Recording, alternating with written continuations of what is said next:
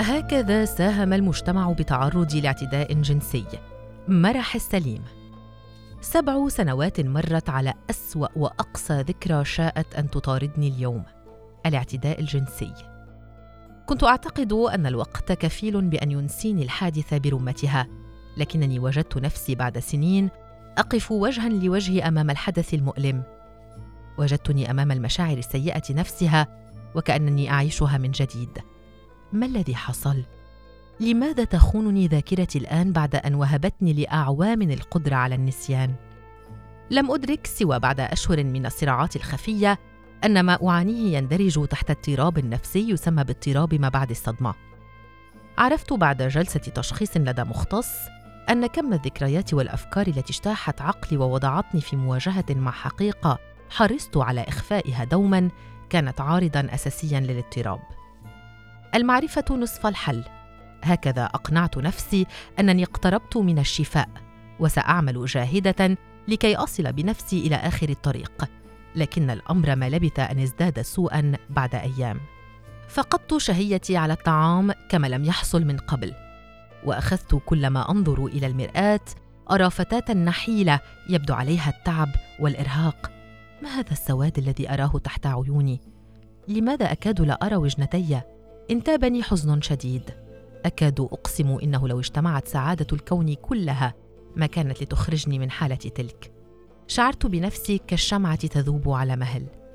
رغبة شديدة في البكاء نار تشتعل في صدري وخوف يكبر شيئا فشيئا.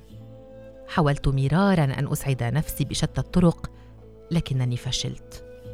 كيف باتت طقوسي القديمة تؤلمني؟ شعرت أنني سيئة بنظري وبنظر الآخرين. شعرت أن الآخرين أيضا سيئون. نمت في داخلي رغبة جامحة بأن أصرخ أن أقول لهذه الأرض ان ابلعيني لم يعد باستطاعتي أن أواجه هذا العالم اللعين ولا أن أواجه نفسي البائسة حتى. دخلت في دوامة من الشعور بالذنب. لم يخلو ذهني من مئات التساؤلات التي كنت أطرحها باستمرار. كيف سمحت للاعتداء أن يحصل؟ لماذا أنا بالتحديد؟ هل أنا مذنبة؟ هل كان من المفترض أن أكشف حقيقة المعتدي؟ أم أنني اخترت أهون الشرين؟ وفي غمرة التساؤلات توقفت عند سؤال بحد ذاته كاد يفقدني عقلي. هل فقدت عذريتي نتيجة الاعتداء؟ حاولت استذكار كل التفاصيل التي يمكنها أن تعطيني إجابة واضحة. واكتشفت في رحلة البحث تلك كم أنني أفتقد للمعرفة الجنسية للحد الذي يجعلني غير مدركه حتى لطبيعة الاعتداء الذي حصل وفيما إذا كان قد أفقدني عذريتي أم لا. لم يكن حصولي حينها على إجابة شافية حلا جديدا كما اعتقدت بل بقيت سجينة أفكاري السلبية وذكرياتي وآلامي لشهور.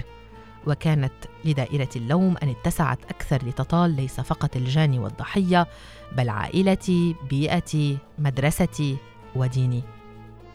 ماذا لو كانت تلك الأركان الأربعة قد اجتمعت لتعلمني أكثر عن جسمي وجسم الجنس الآخر؟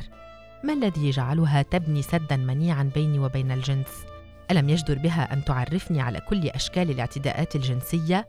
ألم يكن من حقي أن أعرف دوائر الأشخاص القريبة والبعيدة التي من الممكن أن تنتهك جسدي. وماذا عن الردع؟ لماذا لم تعلمني الرفض وعدم الانصياع؟ لماذا صنعت مني شخصا يخاف من التصدي إذا تعلق الأمر بجسدي؟ لماذا جعلتني أعيش الصدمة بكل قوتها دون أن تسلحني بأبسط المعارف؟